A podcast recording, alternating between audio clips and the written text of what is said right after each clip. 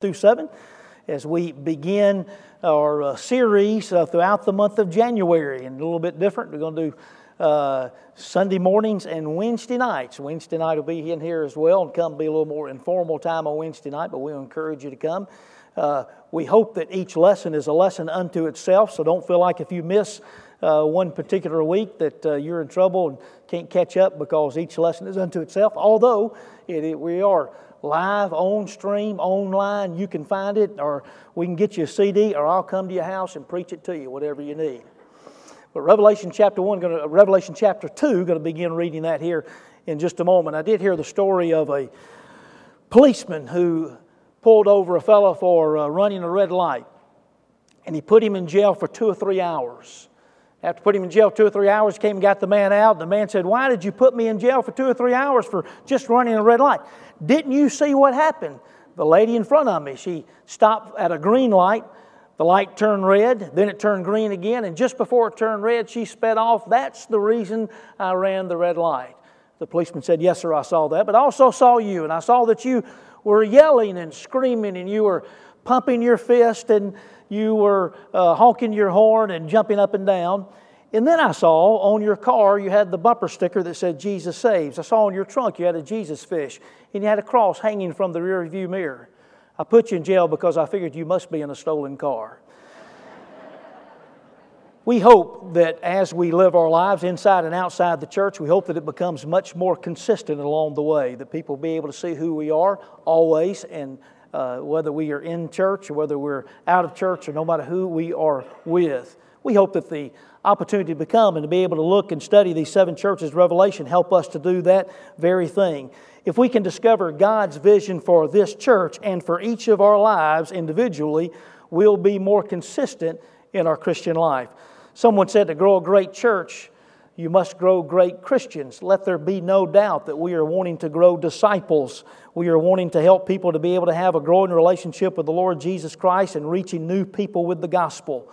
Since the word revelation means an unveiling, as we learn more about Jesus and about ourselves and about our relationship with Christ, each time we look at a church like we will today, we want to reveal or have an unveiling of what the Lord may be teaching us and maybe particularly what we believe God's vision is for His church in 2019 and beyond. Now, before we even read about this first church, certain things will help us in our understanding these were actual churches that John wrote to in the first century.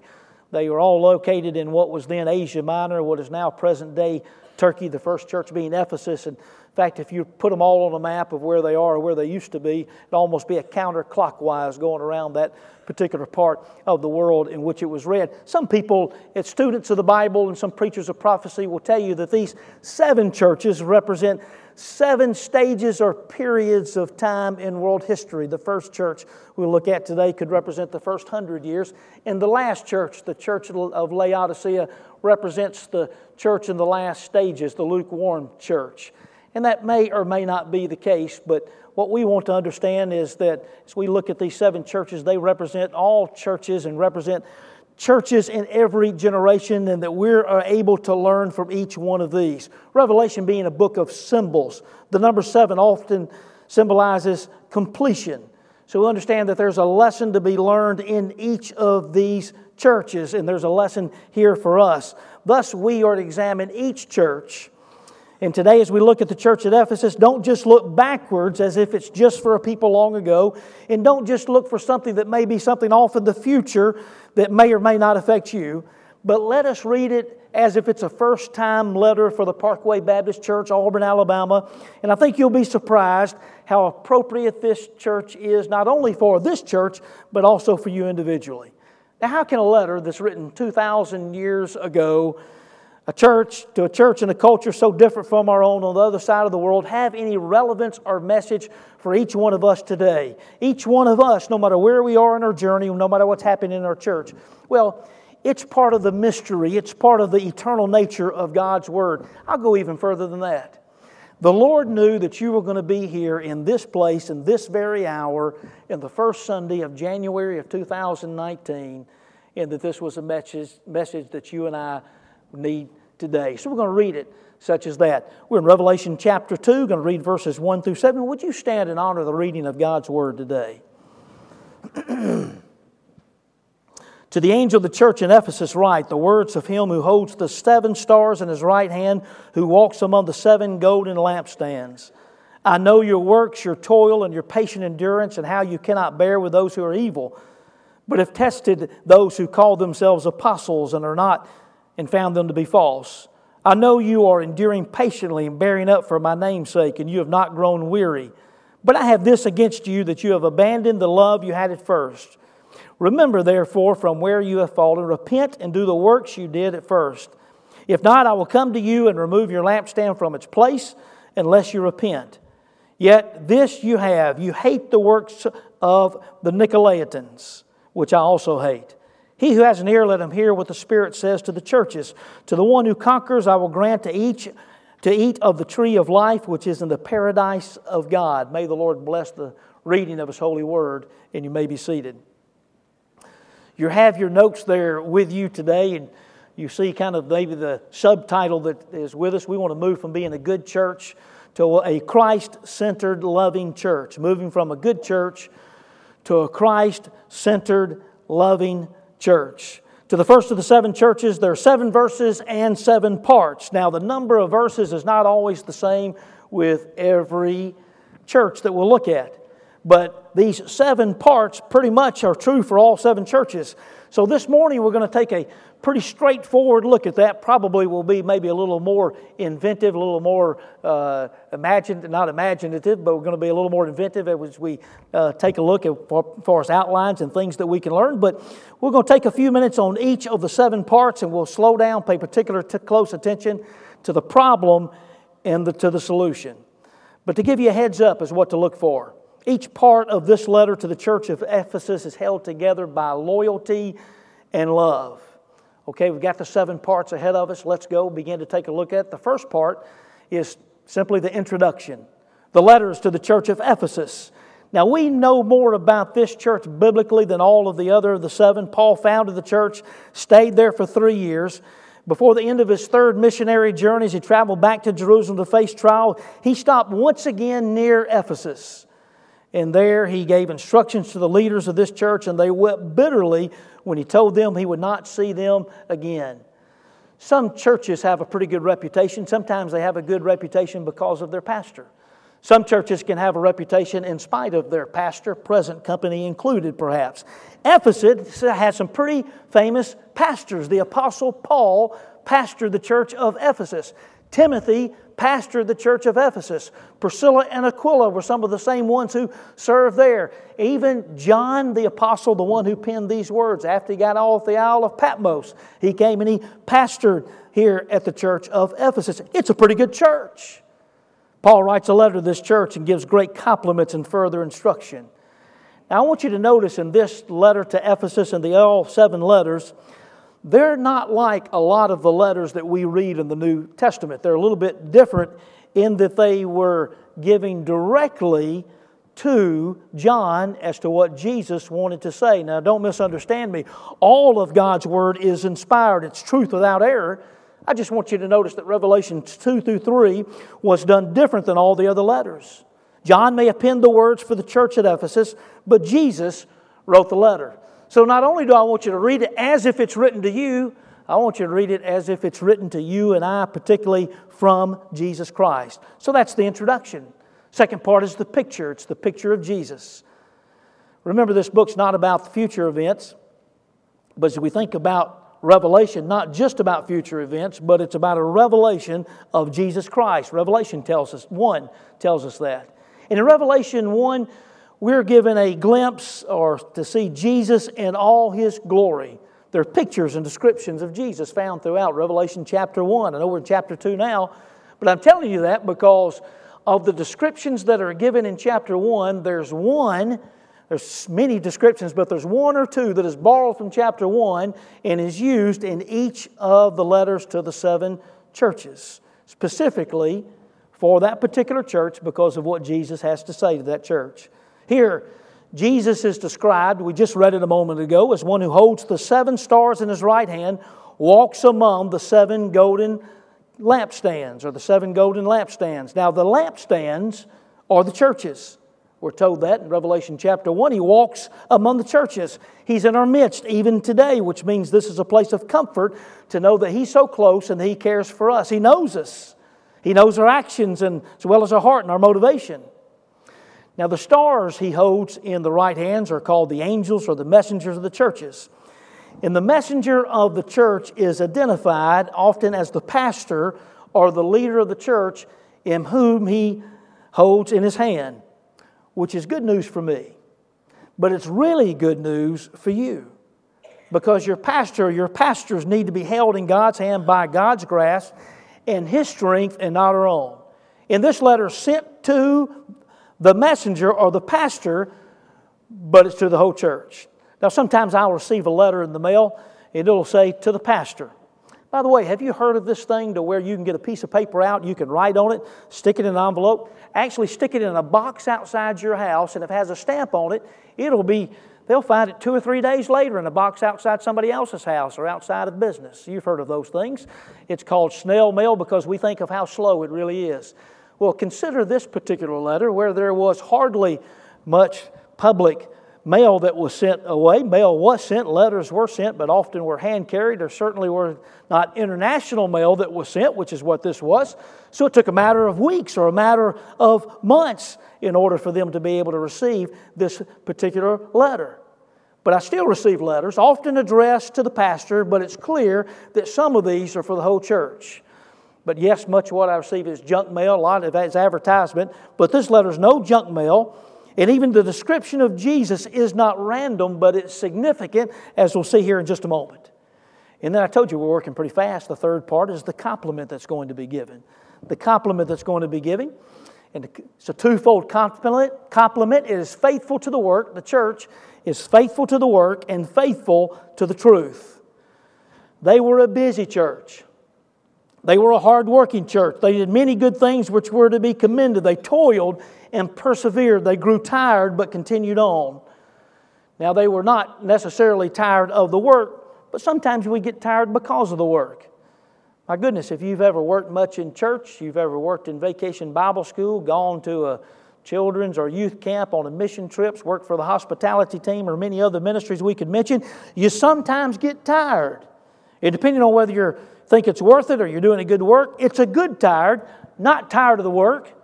You're just tired. Sometimes it happens. But they persevered and they were patient. It carries with it the idea of hanging in even when the going gets tough.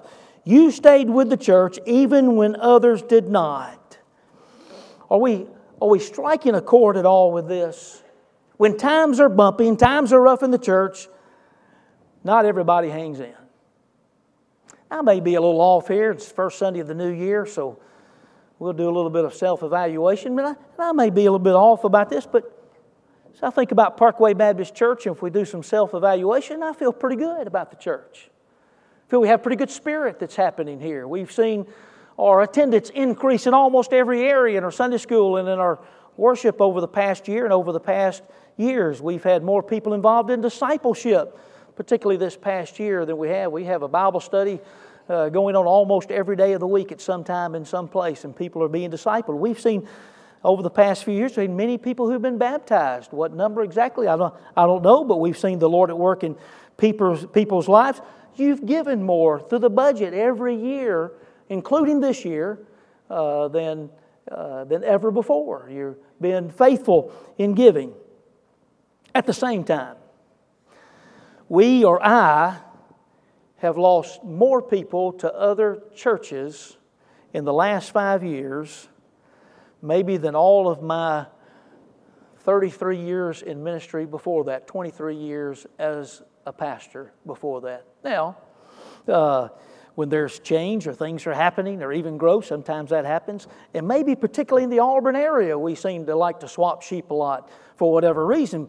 But you need to know it still grieves my spirit when we lose a church member and someone goes off to another church. And I want to do two things. I want them to be able to know, and I want to be, I want to pray for them, and I want them to know that I love them and want them to be in the center of God's will, wherever that is. After all, it's just us here today. We can talk about this, can we? We're okay. You look, you look okay. But, uh, you know, after all, members are not mine. They belong to the Lord Jesus, and we want people to be in the center of the Lord's will. Now, some of you will not be here first Sunday of 2020. We'll lose two or three members, perhaps, who will pass away and go to be with the Lord. Some of you will have a change of job or graduate, and uh, you won't be here a year from now for whatever reason because you have moved away. Some will not like something that I've done. Somebody will disagree with somewhere where the money has been spent, or they will have their feelings hurt and go to another church or fall out altogether. If you make that conscious decision today, here we are, first Sunday in January of 2019, if you make that conscious decision over the next year, can you covenant with me? It's just that you allow us maybe to face to face. Let's pray together. Let me be able to tell you how much I love you. And I want you to be in the center of God's will wherever you do and whatever happens. Listen, without making any judgment on those who do not or those who did not, for you who have hung in there, you are faithful to hold on and to persevere. Jesus says that to the church. He also says to the church of Ephesus, I know that you cannot stand evil. He said to them, Some have said that they are apostles, but you found and you know that they are not. You've called them out on it. They speak not the truth. We're ready, aren't we? I mean, we're not going to allow something other than the truth to be taught in God's church. If somebody teaches something in the church other than Jesus Christ crucified, rose again the third day, or against the Trinity or the sovereignty of God, the free will of man, or the Bible is truth without error, the reality of heaven and hell, Jesus is coming again. Jesus is the way and the only way. We're saved by grace through faith alone. You teach something other than the great truths of God's Word, we're going to shut you down pretty quick, aren't we? And we're not shy to, about preaching and teaching against all kinds of sins and evil. Jesus compliments the church of Ephesus and says, I know you hate the deeds of the Nicolaitans. Well, my goodness, that goes without saying. Don't, doesn't everybody hate the deeds of the Nicolaitans? Don't you hate the. Do you know who the Nicolaitans are? Here's the good thing if you don't know who the Nicolaitans are, nobody really does. I mean, you can look at many commentaries. There are some theories out there about who they are, but nobody really knows who they are. They were people who were compromising the gospel. They were probably seeking to add other religion, even idol worship and immorality, and still tell you that you could be a Christian seeking to lead others away and uh, or others to either away from God or be able to fall away from the church. And that's who they were, or who we think they were. Ephesus was an influential city. It was also diverse, many different kinds of people, race, and economic diversity. And it was a religious center, but not necessarily for Christianity. There in the Ephesus was called the Great Temple of Diana, or the Temple of Artemis in the Greek. Diana would be the Roman way of saying it. And uh, it was one of the seven wonders of the ancient world. Excavation was showing that this temple was larger than a city block, one of had about uh, 130 columns. Gentiles would travel all over the world to be a part of the offering sacrifices and pagan ritual worship. They would buy little Diana statues that they might be able to hang around their neck or put into their home or put on the dashboard of their chariot so that it might be good, bring good fortune to them. People would gather around the, the temple and they would chant, Great is Diana of the Ephesians. We have evidence of this found in Acts chapter 19 when the Apostle Paul was there. And when Paul came and started the Christian church, the impact in Ephesus was so great that the silversmiths who made the images began to lose money and caused a riot to either kill Paul or to get him to leave or to stop Christianity. But the church remained strong. One of the last lessons that Paul gave to the church there was that savage wolves would come in to destroy the church. Heard an interview with a celebrity where that celebrity was talking about her faith, and she described her faith something like this Did she believe in God? Yes, she believed in God, but she said, I'm kind of having what I call a Heinz 57 religion. It's a little bit of this and a little bit of that, all mixed together. How dangerous to mix Christianity with worldliness, religion, and feel that it does not matter. Jesus complimented the church by saying that the deeds, such as the Nicolaitans, uh, that those deeds, just as they were, they did not fall to those. Note that Jesus hated the deeds of the Nicolaitans and not them. Can you see any similarities? My goodness, we stay faithful to the work. We keep on keeping on. We're faithful to the truth. We want to be, we want the truth to be taught. We stand for truth against falsehood and evil. I believe that Jesus would compliment us on some of these very same things that were complimented for the church of Ephesus. We might even think, what a good church we are. And even as I said earlier, about look at the things that we've done this past year and over the last years before. I'm a little uncomfortable with that, saying, look at what we did. And whenever we say, look at what we did, we know that we're in trouble because if anything good happens, we know that it's from Jesus. But if we were to evaluate and say, look how good of a church we are, well, that's when there may be a problem. Because there was a problem. We come to the fourth part, which is the problem, verse 4. For the church of Ephesus, they said, You've lost your first love. You have abandoned the love you had at first. The love and enthusiasm they had as new believers for Jesus had been lost. They were doing some right things, but they were not for the right reasons. Thus, we're reminded of what Apostle Paul wrote in 1 Corinthians chapter 13, where he said, If I speak in the tongue of men and of angels, but do not have love, I am only a resounding gong or a clanging cymbal. If I have the gift of prophecy, can fathom all mysteries and all knowledge, and if I have a faith that can move mountains but do not have love, I am nothing. If I give all I possess to the poor, give over my bodies to hardship that I may boast, but do not have love, I gain nothing. Without love for God and others, our good deeds or even hard work counts as little or nothing. Remember the picture of Jesus that we read? He's walking among the churches. He sees not only our deeds, but He also sees our hearts and our motivation. You may be a believer and you do for the Lord, believe in Jesus and the Bible, but if you think, well, maybe there is something missing, this may be it. That first love needs to be renewed. Now, three kinds of love perhaps that may need to be renewed today. What greater time than as we begin the year be sure that we've checked on these to make sure these are uh, being renewed in our life every day. First one is love for the Lord Jesus. His love for us never wavers, but we can falter. We can fall away, which is usually precipitated by spending less time with God, less time in the Bible, less time in Bible study, less time in worship have you lost the fire and enthusiasm for the one who paid the ultimate sacrifice for you? And also, perhaps we need to be renewed in our love for one another, love for brothers and sisters in Christ. The church at Ephesus may have been so worried about being busy, so worried about being right, that they forgot to love one another. I'm not asking you to forget about the truth, truth is important. But a zeal for the truth should be balanced and filtered by love for one another, if the fire of your love for God is flickering and you're not showing love for the brethren in the church, well, it may be that third thing needs to be removed your love for the lost, your love for the lost world who need Jesus. Lord, help us not to lose our first love. Jesus tells us, you might remember, it is most important. Jesus, what is the greatest commandment? Love the Lord thy God. And the second is likened unto it love the neighbor as thyself. And so here Jesus identifies the problem, but you know that he never is going to identify the problem without giving us a solution. So if you're following along on our little seven number outline that's found in these verses, number five has to do with the solution. And in verse five, we find the solution. It doesn't always work that way, the number corresponds with the verse, but in this case, we have there, depending on your translation, you might have three or four words that begin with the letter R. And each of those kind of help us to understand the solution to the problem if we need to renew our first love. The first one is to remember. Remember from where you have fallen. Do you remember what it was like when you first gave your heart and life to Jesus or were sold out to Him? I mean, most people go through an excitement stage. Do you remember that?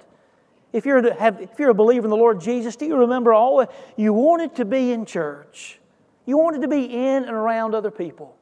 Well, you found yourselves when you opened God's Word well, you found it kind of exciting to un- discover new things and maybe a devotion book that you bought or somebody gave you. You wanted to be able to read it, spend time in God's Word. And how about you, you wanted to serve? Where can I serve? Where can I best be? Where can I best fit in so that I might be able to serve God and serve His church? And you wanted other people to know Jesus Christ as well. And I say that in past tense. It may not be past tense at all for you.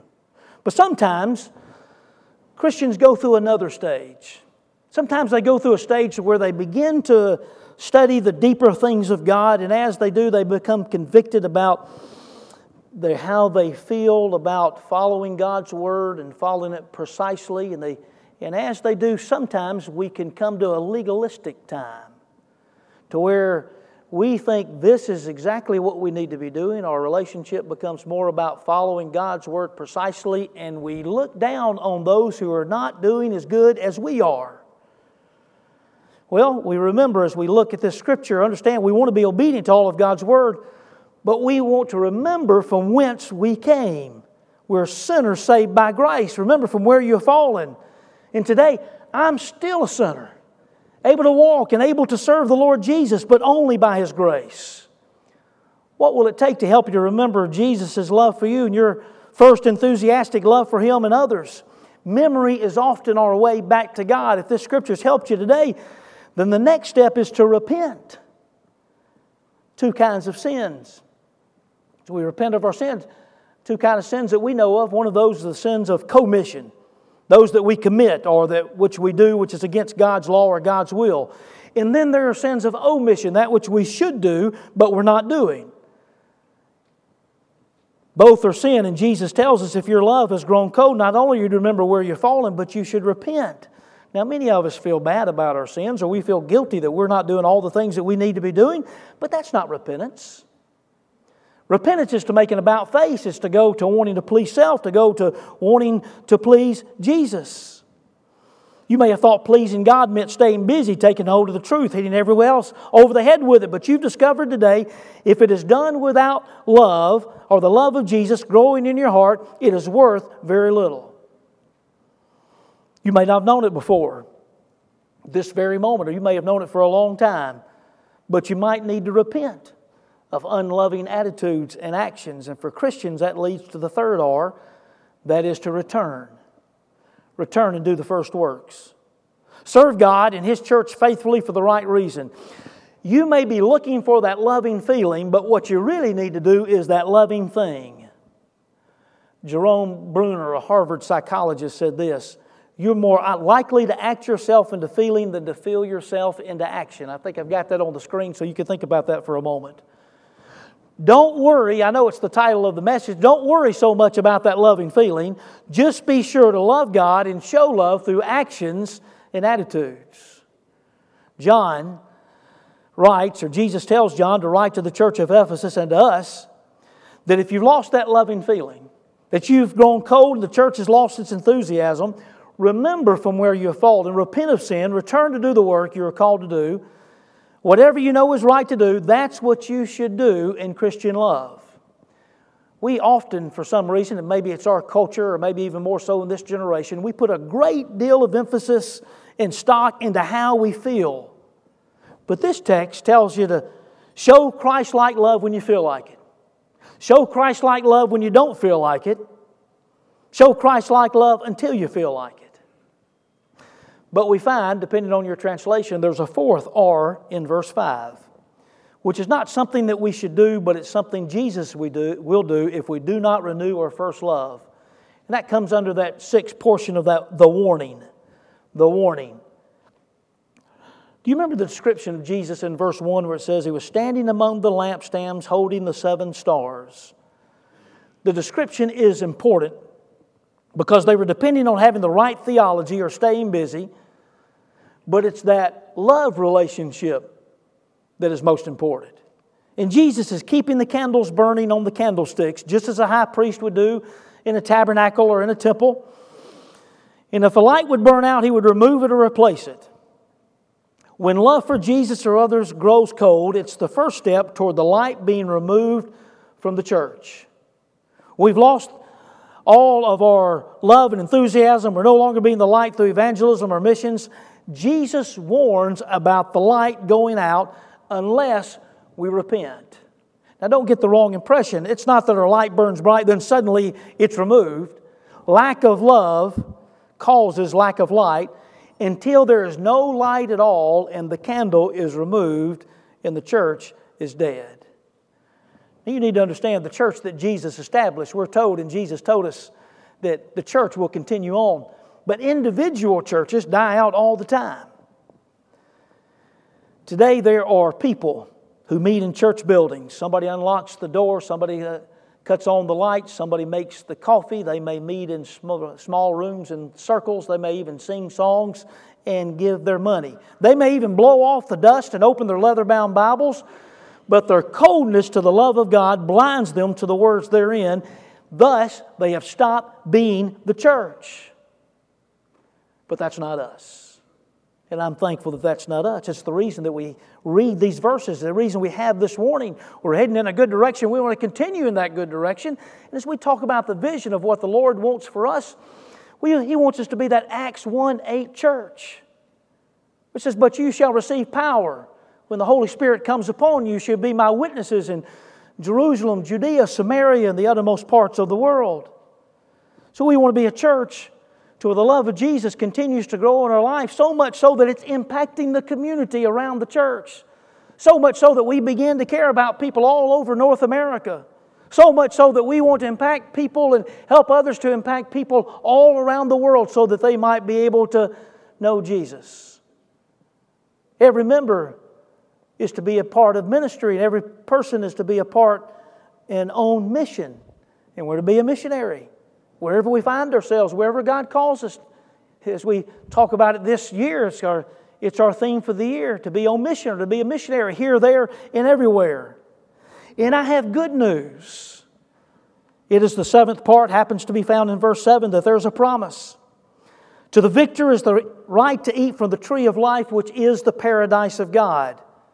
All true believers will enjoy the promise of life. To those who heed these words, He gives life and enthusiasm back to the church and to you and me.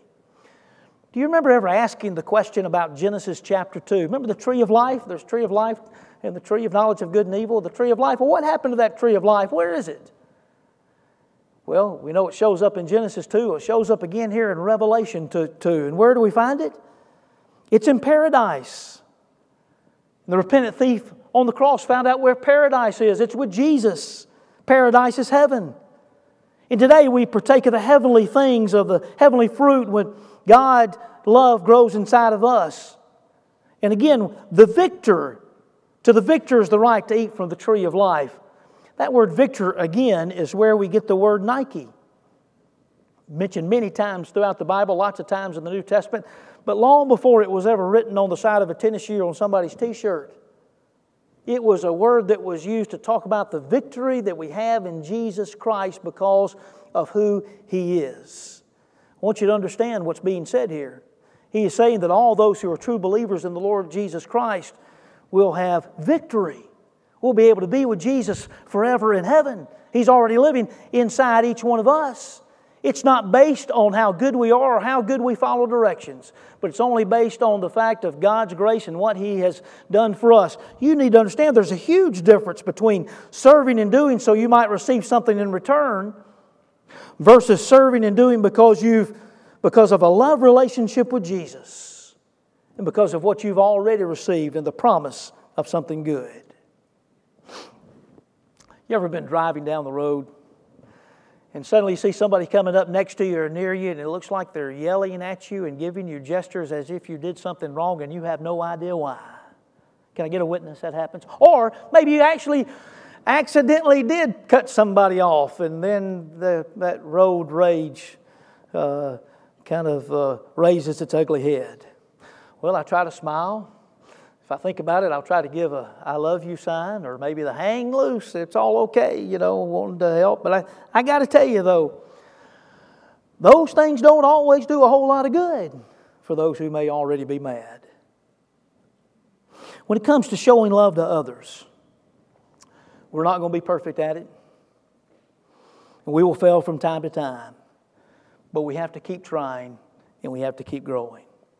The Apostle Paul prayed this prayer for the Ephesians May you be able to comprehend with all the saints what is the length and width, height, and depth of God's love. Christ like love is what Jesus desires most. It's one of my goals this morning that as you begin, we begin 2019, that you'll fall in love all over again with the Lord Jesus Christ and His living Word. Do you want to be find yourselves learning more and more from God's Word? Be a part of what's happening this month as we look at the seven churches and well beyond throughout this year and even more than that. And if you're a Christian here today, be sure that you are willing to open your heart again to that first love. If you're not a believer in the Lord Jesus, you want to be sure to open your heart for the first time and be able to experience the love of Jesus today. Let's bow together for prayer. Most gracious Heavenly Father, we thank you for your presence in this place. We thank you, Father, that we believe that we have started off well to be together worshiping you on this first Sunday of this year. Father, we pray and look to you to give us guidance and direction in all that we do. We thank you, Father, for this first letter of Revelation given to this first church of Ephesus. We pray, Father, that even today we might renew our first love with you, renew an excitement in our hearts, a determination to persevere, to continue to grow, and to continue to love you more and show love to others as we seek to reach out to those who need to know you as well. We pray, Father, if there's one here that does not know you as Lord and Savior, that today might be the day of salvation. We lift these prayers in the precious name of the Lord Jesus. Amen.